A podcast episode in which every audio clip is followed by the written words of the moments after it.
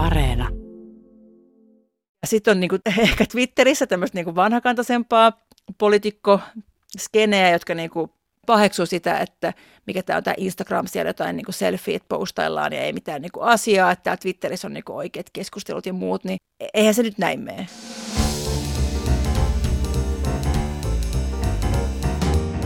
Mistä maailma puhuu, puhuu tällä kertaa Instagramin voimasta. Siellä roikkuvat meidän tavisten ja joka paikan influenssereiden lisäksi yhä enemmän myös poliitikot. Mutta onko Instagramilla pimeä puolensa vai onko kaikki vain kateellisten Twitteristien panettelua? Ja miten asia liittyy yhtä lailla Saksaan kuin Suomeen ja Sanna Marinin? Jälkimmäinen yhteys on varmaan monille selvä. Pääministeri Sanna Marinin Instagram-olemus on kuohuttanut Suomen mediassa viime aikoina. Kaikki tuntuvat juuri nyt huomanneen, että Marin ei enää puhu Instassa pelkkää politiikkaa, vaan jakaa kuulumisiaan, kivoja kuvia ja postailee, uskokaa tai älkää, selfieitä. Marinin viestintä tuntuu joidenkin mielestä oudolta, toisista ehkä vähän turhalta ja joku ajattelee sen olevan jopa vaaraksi demokratialle. Että voiko Instagramin kaltaisella naisten somella vaikuttaa ja jos voi, onko se oikein? Vai meneekö politiikka nyt ihan hömpäksi? Mutta eipäs jäädä kotimaan kuohuihin. Instagram puhuttaa nimittäin myös Saksaa, mutta hieman eri lähtötasolla. Saksahan ei ole mikään moderni edelläkävijä, ei politiikassa eikä teknologiassa, mutta nyt jonkunlainen kirjo viimein alkamassa. Saksassa käytiin pari viikkoa sitten niin kutsutut Euroopan kohtalon vaalit, jotka olivat liittokansleri Angela Merkelin ajan loppu. Pari päivää vaalien jälkeen Instagramissa julkaistiin kuva, joka sai Saksan kuohahtamaan. Miksi? Siitä meille kertoo tietenkin Eurooppa-kirjeenvaihtaja Suvi Turtiainen. Minä olen Jenny Matikainen. Saksan vaalit käytiin siis pari viikkoa sitten ja heti niiden jälkeen muutama poliitikko julkaisi Instagramissa kuvan. Suvi, mä katson tätä kuvaa ja tämä on aika lattea kohukuvaksi. Tämä on siis ihan tämmöinen tavallinen valokuva, jossa on neljä ihmistä tämmöisessä hyvin perinteisessä ryhmäselfien muodostelmassa – Kaikilla on tämmöiset asialliset tummat vaatteet ja hyvin hento hymy kasvoillaan. Tämä on siis suoraan sanottuna todella tylsä kuva. Miten tämmöinen kuva voi saada Saksan sekaisin? No täältä katsottuna tämä on ihan niin kuin uuden ajan alku, symboli sille, että Saksa on nyt siirtynyt Merkelin jälkeiseen aikakauteen, aikaan, jossa politiikkaa tehdään entistä enemmän myös Instagramissa. Tämä liittyy siis hallitustunnusteluihin, ei edes neuvotteluihin, vaan siihen, että nyt nämä puolueet tapaavat toisiaan ja miettivät, kenen kanssa lähdetään neuvottelemaan yhteishallituksesta. Tässä on vihreiden puheenjohtajakaksikko ja sitten liberaaleista puoluejohtaja ja puoluesihteeri. Kaikki neljä yhteiskuvassa, niin ei tämmöistä ole ennen nähty Saksan politiikassa. Ja tosiaan kaikki neljä henkilöä postasivat yöllä saman kuvan samalla saatetekstillä omilla Instagram-tileillään – ja ainoa ero, mikä oli se, että jotkut käyttivät tämmöistä pehmeää, kaunista filtteriä, jotkut eivät. Mutta tosiaan symboliarvo on suuri. Saksa on siirtynyt Instagramia politiikan aikaan. Tämmöinen niin yhtenäinen filteripolitiikka oli vielä toistaiseksi sitten sopimatta. Joo, se on symbolista myös sille, että puolueilla on vielä tiettyjä näkemyseroja asiakysymyksissä ja siitä, että mahdutaanko samaan hallitukseen, niin ehkä tämä filterierot ovat tästä selvä merkki. Tämä kuulostaa jotenkin vähän huvittavalta, että jos täällä niin hämmästellään sitä, että Sanna Marin laittaa, oliko se nyt selfieitä lenkiltä, niin tämä nyt kuulostaa vielä aika kesyltä, että ollaan oltu neuvottelemassa ja sitten laitetaan tämmöinen, täytyy sanoa, että se ei ollut mitenkään kauhean, tai kuten sanoin, että se kuva on aika harmaa ja sellainen, että hyvä, jos sinne pientä hymyä uskalletaan vilauttaa. Siis miksi tämä on, sitä mä edelleenkin mietin, että mi- mihin siellä Saksassa sitten on tähän mennessä totuttu? No Saksa on niin kuin takamatkalla siitä, miltä politiikka tosiaan näyttää, mutta myös siitä, että ketkä sitä tekee. Saksassa politiikka on tämmöistä aika valkoista, miehistä, keski-ikäistä pitkään, ja vaikka on ollut naiskansleri Angela Merkel, niin kuitenkin tämä niin perus miesten yliedustus ja vanhojen, ehkä niin kuin vanhakantaisten poliitikkojen yliedustus on ollut tällä niin kuin voimassa näihin vaaleihin asti.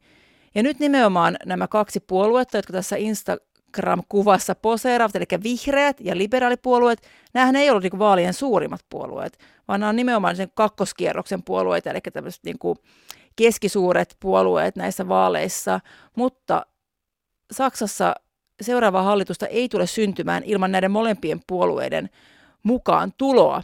Ja tämä tarkoittaa myös sitä, että nyt tulee vähän niin kuin uudenlaisia päättäjiä Saksan politi- politiikan eturiviin.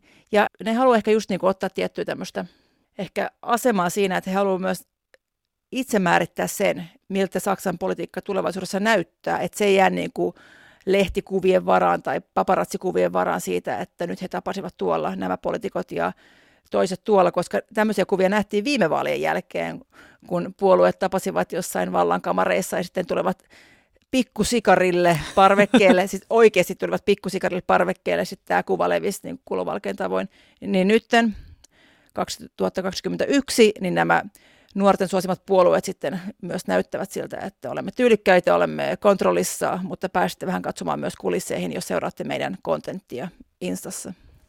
Täytyy sanoa tällä, että ehkä niin kuin, onko Suomen politiikka sitten jo niin monta askelta, tai Suomen poliitikkojen Instagramin käyttö on niin monta askelta edellä, että kyllä täytyy sanoa, että se kuva näyttää vähän vanhakantaiselta meikäläisten silmään siinä mielessä, että eihän se nyt mitään niin kuin kauhean, miten se nyt sanoisi, houkuttelevaa kontenttia tai ei se, ei se ehkä pyytänyt klikkaamaan. No, tämä on just tämä läppä, mikä kertoo, että Saksa on tässäkin takamatkalla. Ja mä just laitoin tämän tuota mun somekanaviin tämän kuvan, että uu, katsokaa, Saksan politiikka on yhdessä yössä Instagramisoitunut. Ja sitten tulee tota feedbackia Suomesta, että siis tähän näyttää todella vanha-aikaiselta ja ankeelta, missä on niin kuin ammattivalokuvaa ja missä on hyvä valaistus, missä on niin kuin hyvä tämä niin kuin tausta ja freimaus.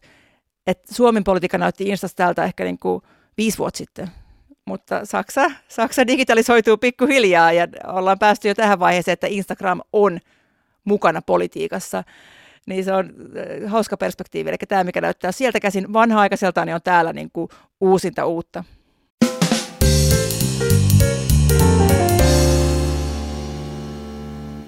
Niin se on kiinnostavaa, kun äkkiseltään hän tuo Saksan vaalitulos näyttää siltä, että mitään ei tapahtunut. Se oli jo, jossain määrin aikamoinen antikliimaksi siinä, kun oltiin puhuttu, että nyt, nyt tulee muutosta, mutta sitten nyt näyttää, että kansleriksi, eli Saksa ja kenties Euroopankin johtoon on nousemassa, voiko sanoa varamerkkel, eli sosiaalidemokraattien Olaf Scholz. Mä oon tosi huono lausumaan saksankielisiä nimiä, mutta pointti on siis siinä, että vanhaa valtaa edustava miespolitiikko, mutta tämä ei ole koko totuus. Aivan oikein, ja tämä on ehkä vaalien suuri paradoksi, Eli nyt näyttää siltä, että Merkelin jälkeen Saksan johtoon tulee mies Merkel, eli Olaf Scholz, Merkelin hallituksen valtiovarainministeri ja varakansleri, ja hän nimenomaan voitti nämä vaalit sillä argumentilla, että hän on niin kuin Merkelin linjan jatkaja ja jatkaa nimenomaan, että ei tapahdu suuria heilatuksia mihinkään suuntaan. Mutta samaan aikaan nämä oli muutosvaalit. Nämä oli vaalit, missä näkyy, miten suuressa murroksessa Saksa tällä hetkellä on – okei, se on selvää, että Olaf Scholz, demariehdokas, voitti näiden vanhojen ikäryhmien äänillä, mutta kun lähtee harkoimaan tätä demografia-pyramidia alaspäin ja katsoo, mihin nuorten äänet meni, niin nämä perinteiset valtapuolueet, eli demarit ja CDU, niin ne ei veto enää nuoriin, vaan nuoret äänesti ennen kaikkea vihreä puoluetta ja liberaalipuolue FDPtä, eli näitä Instagram-selfie-puolueita, jotka jo tuossa alussa esittelimmekin. Ja tästä kaikesta tekee kiinnostavan sen, että okei, Olaf Scholz ehkä voitti vaalit ja näyttää nousevan nyt Merkelin seuraajaksi, mutta hän ei pysty muodostamaan hallitusta ilman liberaaleja ja vihreitä. Ja siis taas liberaalit ja vihreät, ne on niin noussut tämmöiseen kuninkantekijäasemaan, ja nämä kuninkaan tekijät ovat puolestaan vastuussa nuorille äänestäjille siitä, että Saksan tulee oikeasti muutoshallitus, tulee oikeasti hallitus, joka haluaa nyt uudistaa Saksaa niin kuin digitaalisesti ilmaston kannalta. Niin, koska jos heitä tarvitaan siinä hallituksessa, niin he eivät varmasti suostu sinne ihan niin kuin ehdolla millä hyvänsä, vaan nimenomaan haluavat sit hallitusohjelmaan niitä asioita, jotka on heille itselleen tärkeitä. Ja jos heitä kerta tarvitaan siihen hallitukseen, niin tämähän on niin kuin, itse asiassa heillä on aika paljonkin valtaa. No nimenomaan, ja vihreällä on semmoinen kuvio, että vihreä puolue on päättänyt, että hallitusohjelma ja myös tietyt ministeripaikat laitetaan siis kaikkien puoluejäsenten äänestettäväksi. Eli puoluejäsenet päättää siitä, että lähdetäänkö lopulta mukaan vai ei. Ja tämä aikamoinen valttikortti vihreälle sitten hallitusneuvotteluissa sanoi Olaf Scholzille, että hei come on, mehän ei voi tulla mukaan, ellei oikeasti tämä on ilmastohallitus, jos me oikeasti niin tehdään enemmän ilmaston eteen, mitä meidän nuoret äänestäjät vaatii, koska muuten ne tulee dumaamaan koko hallitussopimuksen sitten tässä äänestyksessä, ja sitä ei tietenkään Olaf Scholz halua, koska sitten hän menettää oman valta-asemansa. Ja sama niin kuin liberaalien kanssa. He on paljon puhuneet siitä, että Saksan pitää muuttua kohti tulevaisuutta, ja ei hekään lähde mukaan niin kuin hallitukseen, missä näitä asioita ei edistetä. Eli tosiaan nämä, nämä kuninkaan tekijäpuolueet, niin ne on puolueita, että sanotaan, että Olaf Scholz on nyt se Saksan pää ulospäin, ja hän on se, joka edustaa Saksaa siellä EU-huippareissa, niin kuitenkin sitten se kaula, joka Olaf Scholzin päätä vähän liikuttelee, on nimenomaan näiden nuorten niin kuin vaalivoittoon äänestämät puolueet. Eli sitä kautta tulee aikamoinen valta-asema. Tämä on upea vertaus. Mä rupesin myös miettimään sitä, että nyt kun ne on päässyt tämän Instagramin käyttämisen makuun, niin laittaakohan vihreät puolueet sitten Instagramiin, tiedätkö, tämmöisen äänestyksen sitten, että hyväksyttekö, ette hyväksy, ja sitten voi painaa sitä kyllä ei-nappulaa siellä storeissa. Totta, digitaalinen äänestys on niin kuin askel eteenpäin. Mutta vakavasti puhuen tämä myös tämä nuorten, niin kuin, että miten nuoret hylkästään perinteiset puolueet, tai miten nuoret äänesti erittäin vähän näitä perinteisiä puolueita, kertoo siitä, miten Saksa on ollut aikamoinen pettymys nuorille sukupolville viime vuosina. Ja tämä liittyy näihin tuoreisiin kriiseihin. Tämä liittyy ilmastokriisiin, siihen, miten Saksa ei ole tehnyt tarpeeksi. Tästä on ihan niin kuin korkeimman oikeuden päätös Saksasta, että hallitus ei ole tehnyt tarpeeksi, vaan nuorten tulevaisuus on vaarattuna. Ja nyt niitä päästöjä pitää leikata. Ja tämä on siis niin, kuin niin korkea päätös, että sen ylempää päätös ei enää voi niin kuin tulla Saksasta, kun puhutaan korkeimmasta oikeudesta. Ja toinen on tämä digitalisaatio.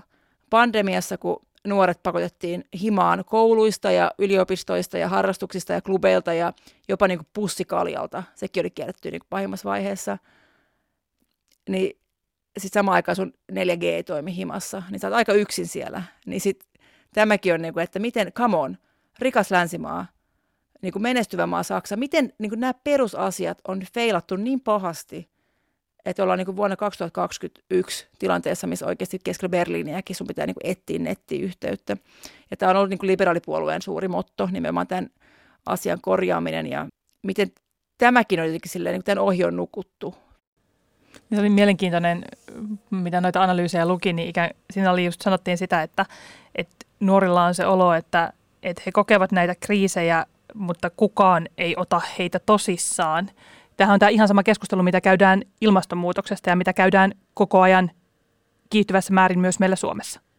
Joo, ja todellakin se paradoksi tässäkin on se, että kun tuli pandemia, niin tämähän meni, Saksa otti todella nopeasti niin kuin kriisin hoitoon ja sulki maan ja niin kuin kaikki, Berliinkin tuli yksi messuhalli, vedettiin saman tien niin kenttäsairaalaksi. Ja et, täällä on niin kykyä tehdä asioita nopeasti, jos nähdään ne tärkeiksi. Mutta sitä nuorten huolten aiheet, eli ilmastokriisi ja digitaalisuus, niin ei ole tehty mitään. Ja samaan aikaan pandemiassa opittiin, että olisi, olisihan täällä ihan niin kuin tämmöistä pontta ja paukkua laittaa tuulemaan, jos oikeasti poliitikkoja kiinnostaisi nuorten asiat. Mutta samaan aikaan sitten tässä pandemiassa, niin silloinen valtapuolue, eli tämä Merkelin CDU, niin se tuleva uutista, miten johtavat poliitikot niin vetää välistä maskikaupoissa, koska poliitikot saa ansaita sivutuloja, tehdä sivutoimia, niin yhtäkkiä aika moni olikin tämmöinen niin kuin maskikauppakonsultti, joka niin kuin konsultoi suuria maskitilauksia Saksaan ja tienasi satoja tuhansia euroja sit niin kuin sivutoimena. Niin kyllä se näyttää aika rumalta sit nuorelle ihmiselle, joka on niin kuin kotona pienessä kimppakämppähuoneessa ilman sitä 4G-yhteyttä, ilman pääsyä yliopistoon, koska yliopisto on kiinni ja ilman pääsyä ehkä etäluennolle, koska yliopisto ei ole tajunnut, miten niin kuin digitaalisuus toimii etätyöaikana. Eli tämäkin epäsuhta varmasti ajoi sitten nuoria näiden muiden puolueiden pariin näissä vaaleissa.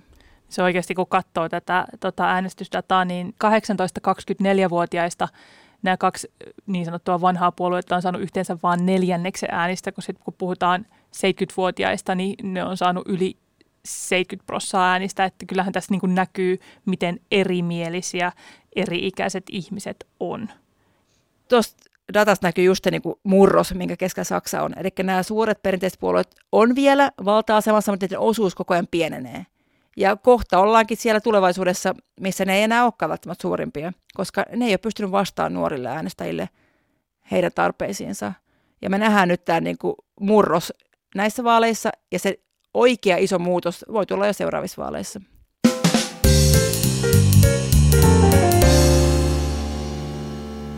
Sä sanoit, että nämä puolueet on nyt ikään kuin se kaula, joka sitten liikuttaa sitä päätä, jossa on sitten tämä äijä kansleri luultavasti, mutta li, pystyykö tämä kaula liikuttamaan myös Euroopan suuntaan? Sitä esimerkiksi, miten, niin kuin, miten EU ja miten me Suomessa? Totta kai pystyy, koska vaikka nyt vaalikamppailun aikana puhuttiin siitä paljon, että minkä takia Saksan vaaliväittelyissä ei puhuta yhtään ulkopolitiikkaa, niin se on usein tämmöistä, niin kuin, se mitä puhutaan nyt Saksassa, niin se on semmoista proxy, sijaiskeskustelua siitä, että mikä on seuraava keskustelu Euroopan unionissa, koska totta kai se, miten Saksa linjaa ehkä verotusta tai valtion velanottoa tai investointeja, vaikuttaa myös siihen, että miten halukas Saksa on tekemään näitä samoja toimia sitten Euroopan tasolla. Että jos tulee hallitus, joka sanoo kaikille lisävelalle ei, että ei tehdä investointeja, pidetään vain tiukka budjettikuri, ennenkin näin pärjättyy, niin sehän merkkää tiettyä tiukkaa finanssipolitiikkaa myös sitten Euroopan unionissa. Mutta jos halutaan niin oikeasti tehdä niin suuria vallankumouksellisia tekoja ilmastonsuojelun eteen, niin totta kai se vaikuttaa myös siihen, että mitä tehdään ilmaston eteen Euroopan unionin tasolla. Eli kannattaa seurata Saksan näitä erittäin hitaita, yksi Instagram-postaus kerrallaan tulevia hallitustunnusteluja ja myöhemmin neuvotteluja myös sen takia, että se vaikuttaa suoraan siihen, mikä on Euroopan sitten tuleva keskustelu ehkä noin puolen vuoden päästä.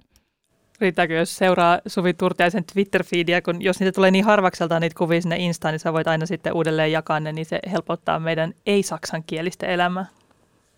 Joo, mutta ehkä mäkin olen tässä niin kuin vihdoinkin Saksassa asuvana takapajuisena henkilönä päässyt vähän tämän Instagramin kyytiin, ja Twitter alkaa tuntua jotenkin vähän ehkä vanhakantaiselta ja jotenkin aikansa eläneeltä ja siirryn enemmän kohti Instaa itsekin. Olen tässä samassa aallossa kuin Saksan politiikka, eli varmasti jossain erittäin myöhäisessä aallossa, mutta kuitenkin. Se on minusta kiinnostavaa, miten nimenomaan tämä nyt tämä Instagramiin politiikan siirtyminen jotenkin herättää niitä tunteita, kun sitä politiikkaa jotenkin häävätty siellä Twitterissä kuitenkin aika pitkään. Onko Saksassa jotenkin tullut tätä syytöksiä siitä, että Instagram olisi jotenkin pinnallinen some? No yleisesti somehan on Saksassa ollut niin suuri saatana ja suuri ongelma, koska ensinnäkin Saksa on ehkä tämmöinen vähän ongelmakeskeinen yhteiskunta, kun havaitaan ilmiö X, niin aletaan miettiä, että missä piilee ongelma. Ja totta kai sitten somen kohdalla samaan käynyt, ja täällä on totta kai puhuttu paljon siitä vihapuheesta, mikä leviää somessa, Facebookissa ja muualla, ja mikä on yllyttänyt Saksassakin niin kuin viharikoksia, ja totta kai se on niin kuin suuri ongelma. Ja täällä on laadittu lakeja, mitkä velvoittaa näitä somealustoja sitten suitsimaan vihapuhetta ihan todella suurten sakkorangaistusten uhalla. Ja täällä on puhuttu tosi pitkään niin kuin tästä näkökulmasta, että mikä on niin kuin somen riski demokratialle. Ja ehkä se nyt pikkuhiljaa alkaa muuttua, koska nimenomaan Saksan parlamenttiin, siellä oli niin kuin nytten päättyvällä valtakaudella tai vaalikaudella yksi seitsemästä kansanedustajasta oli alle 40-vuotias. Ja nyt osuus on, että yksi kolmesta on alle 40 niin tähän tulee muuttamaan myös sitä tapaa, miten Saksan politiikasta puhutaan, missä areenoissa politiikkaa puhutaan ja miten äänestäjien kanssa kommunikoidaan niin kuin ihan perustavanlaatuisesti. Eli varmasti Instagram aletaan nähdä myös muunakin kuin ongelmana, ehkä se nähdään niin kuin, että tämä onkin tapa nostaa uusia kasvoja politiikkaan ja jopa puhua äänestäjille, mikä on jopa Saksan medialle ehkä vähän vaikeaa, koska nämä sanon, että täällä ehkä mediakin on aika usein eliittikeskeistä ja halutaan tehdä kiva haastis johtavan politiikan kanssa niin kuin kysymysvastausmuodossa ja siinä se on ollutkin se niin kuin tapa tehdä poliittista journalismia usein. Niin tämä sosiaalinen media on ehkä meille toimittajille vähän vaikea, koska sehän nimenomaan tarkoittaa sitä, että meidät ikään kuin sivutetaan siitä klassisesta portinvartijaroolista. Et siinä mielessähän joku voi kääntää se jossain määrin niin kuin uhkaksi demokratialle, koska kuka, että tavallaan kun poliitikot pääsevät puhumaan suoraan, mutta eikö se ole myöskin todella demokraattista, että poliitikot pääsevät puhumaan kansalle suoraan? Mä mietin samaa kysymystä, kun tuli toi Saksaa kuohuttanut onkea Instagram-kuva, kun se niin kuin läpäs kaikki mediat. Se läpäs niin kuin jopa yleisradion Suomessa. Mutta sitten se oli niin kuin heidän itse päättämä kuva, selvästi koordinoitu tämmöinen mediakampanja – ja se meni niin kuin läpi ilman niin kuin semmoista perinteistä toimitusprosessia siinä mielessä, että toimittaja menisi itse sinne paikan päälle ja sitten se olisi lehtikuva, joka sen kuvan ottaisi. Niin tässä on meille kyllä niin kuin pohtimisen paikka ainakin siinä, että, että me nähdään niin kuin se, mitä poliitikko hakee sillä Instagram-storillaan tai kuvallaan, miksi hän postaa sen ja myös se, että milloin se ylittää uutiskynnyksen ja milloin ei. Että joku Sanna Marinin lenkkeilyharrastus varmasti kiinnostaa ihmisiä ja varmasti on sitten joidenkin medioiden uutiskynnyksen ylittävä jo niin kuin aiheena sinänsä. Mutta riittääkö se pelkkä kuva taas uudesta niin kuin lenkistä enää sitten toiseen uutiseen, niin tämä on niin kuin ehkä asia, mikä meidänkin pitää oppia että somen kanssa. Että mikä on sitten niin vaan, että me olemme PR-äänitorvena niin kuin toistamassa poliitikkojen viestiä vai milloin me olemme oikeasti niin kuin omassa ammatissamme toimittajina niin kuin, vähän niin kuin suodattamassa sitä, että mikä on konteksti, mikä on tausta, mikä on ehkä tässä tavoite ja niin kuin miten tämä istuu tähän, no vaikka nyt Sanna Marinin uuteen, uudenlaiseen tapaan olla esillä.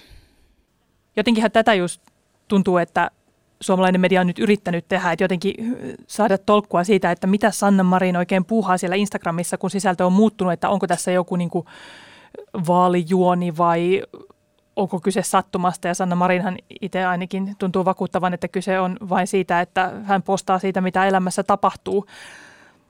Niin me jotenkin siis vaan mietin sitä, että osataanko me mediana niin kuin esittää edes tästä niin kuin poliitikkojen ja poliitikkojen sosiaalisen median käytöstä edes niitä oikeita kysymyksiä tavallaan, että ollaanko me niin kuin liikaa, että me vaan jotenkin pelätään sitä sen oman tonttimme puolesta, kun taas sitten, että esimerkiksi kun luki analyysejä näistä Saksan puolueista ja nuorista äänestäjistä, niin siellä enemmän paljon korostetaan sitä, että, että on ihanaa, että mä pystyn vaikka Instagramissa kuulemaan suoraan, että mitä ne äänestäjät, mistä ne, mistä ne, mitä huolia niillä on, mitä ne multa haluaisi.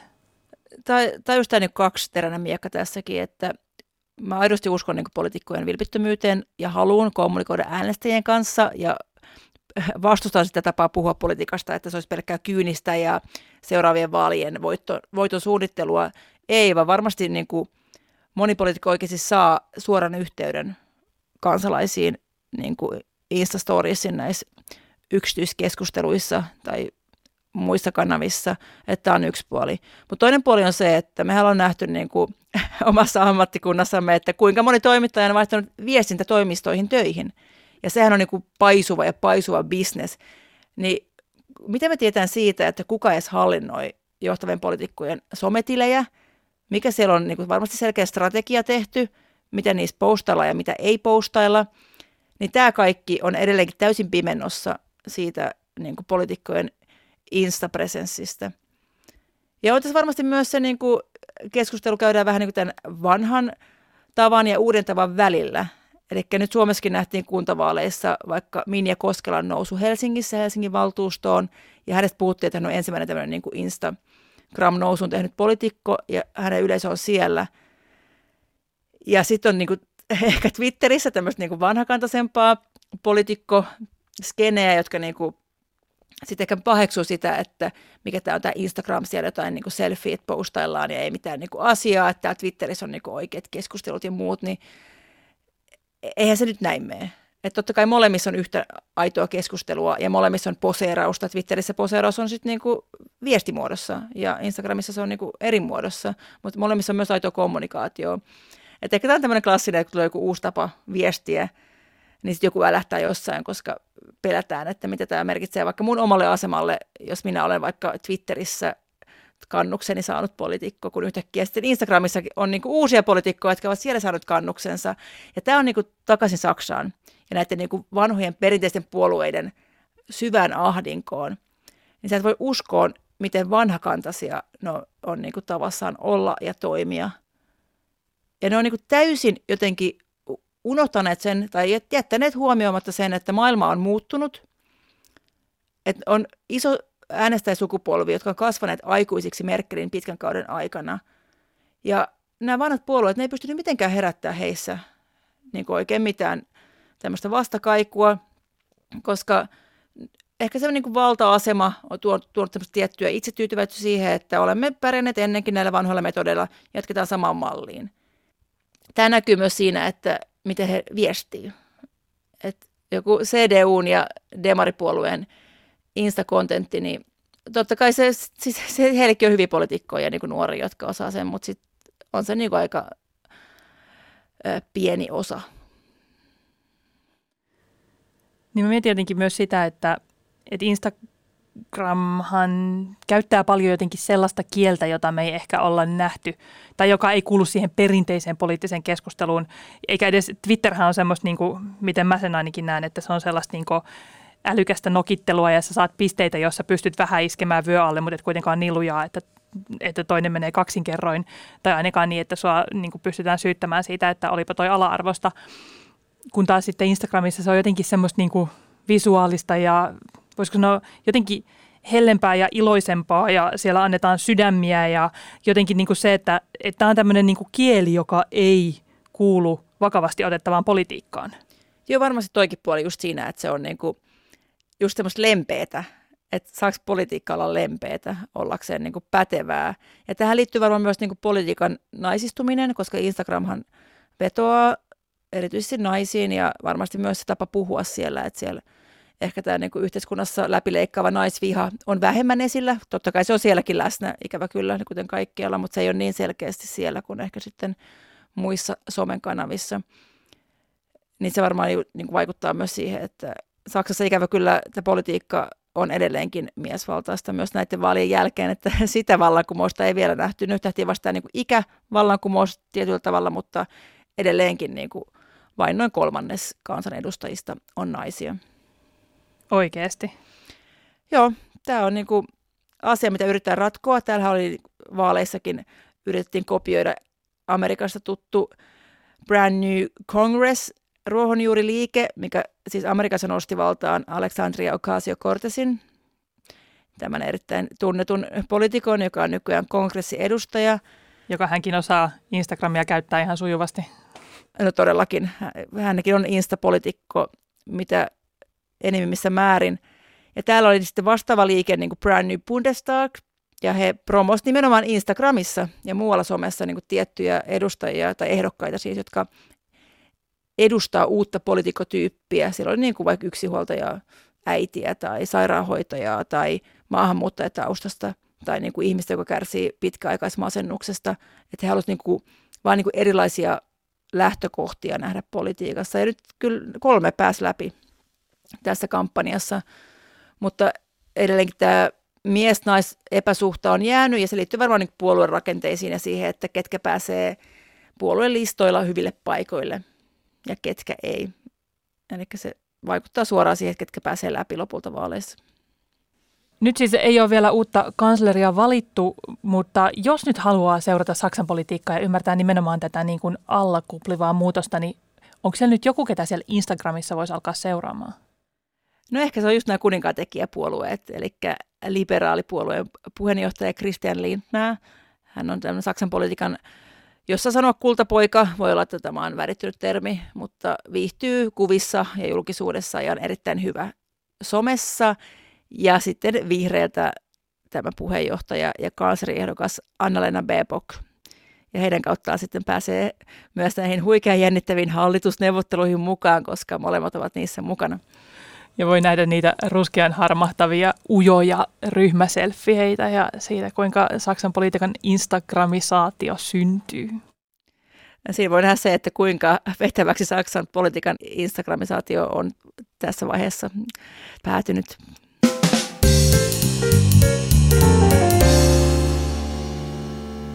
Ei näy Anna-Leena Peepokin tilillä vielä selfieitä, mutta kuka tietää, ehkä hän pian ottaa vaikutteita Suomen julkispääministeriltä Sanna Marinilta. Kiitos Suville. Mä jään tänne pohtimaan omaa osuudettani Instagram-tiliini, jossa toden totta sotken uutisia ja selfieitä. Palautetta saa laittaa sinne ja ehdottomasti tietenkin muitakin reittejä. En tietenkään ole Instagramin yksinvallan asialla.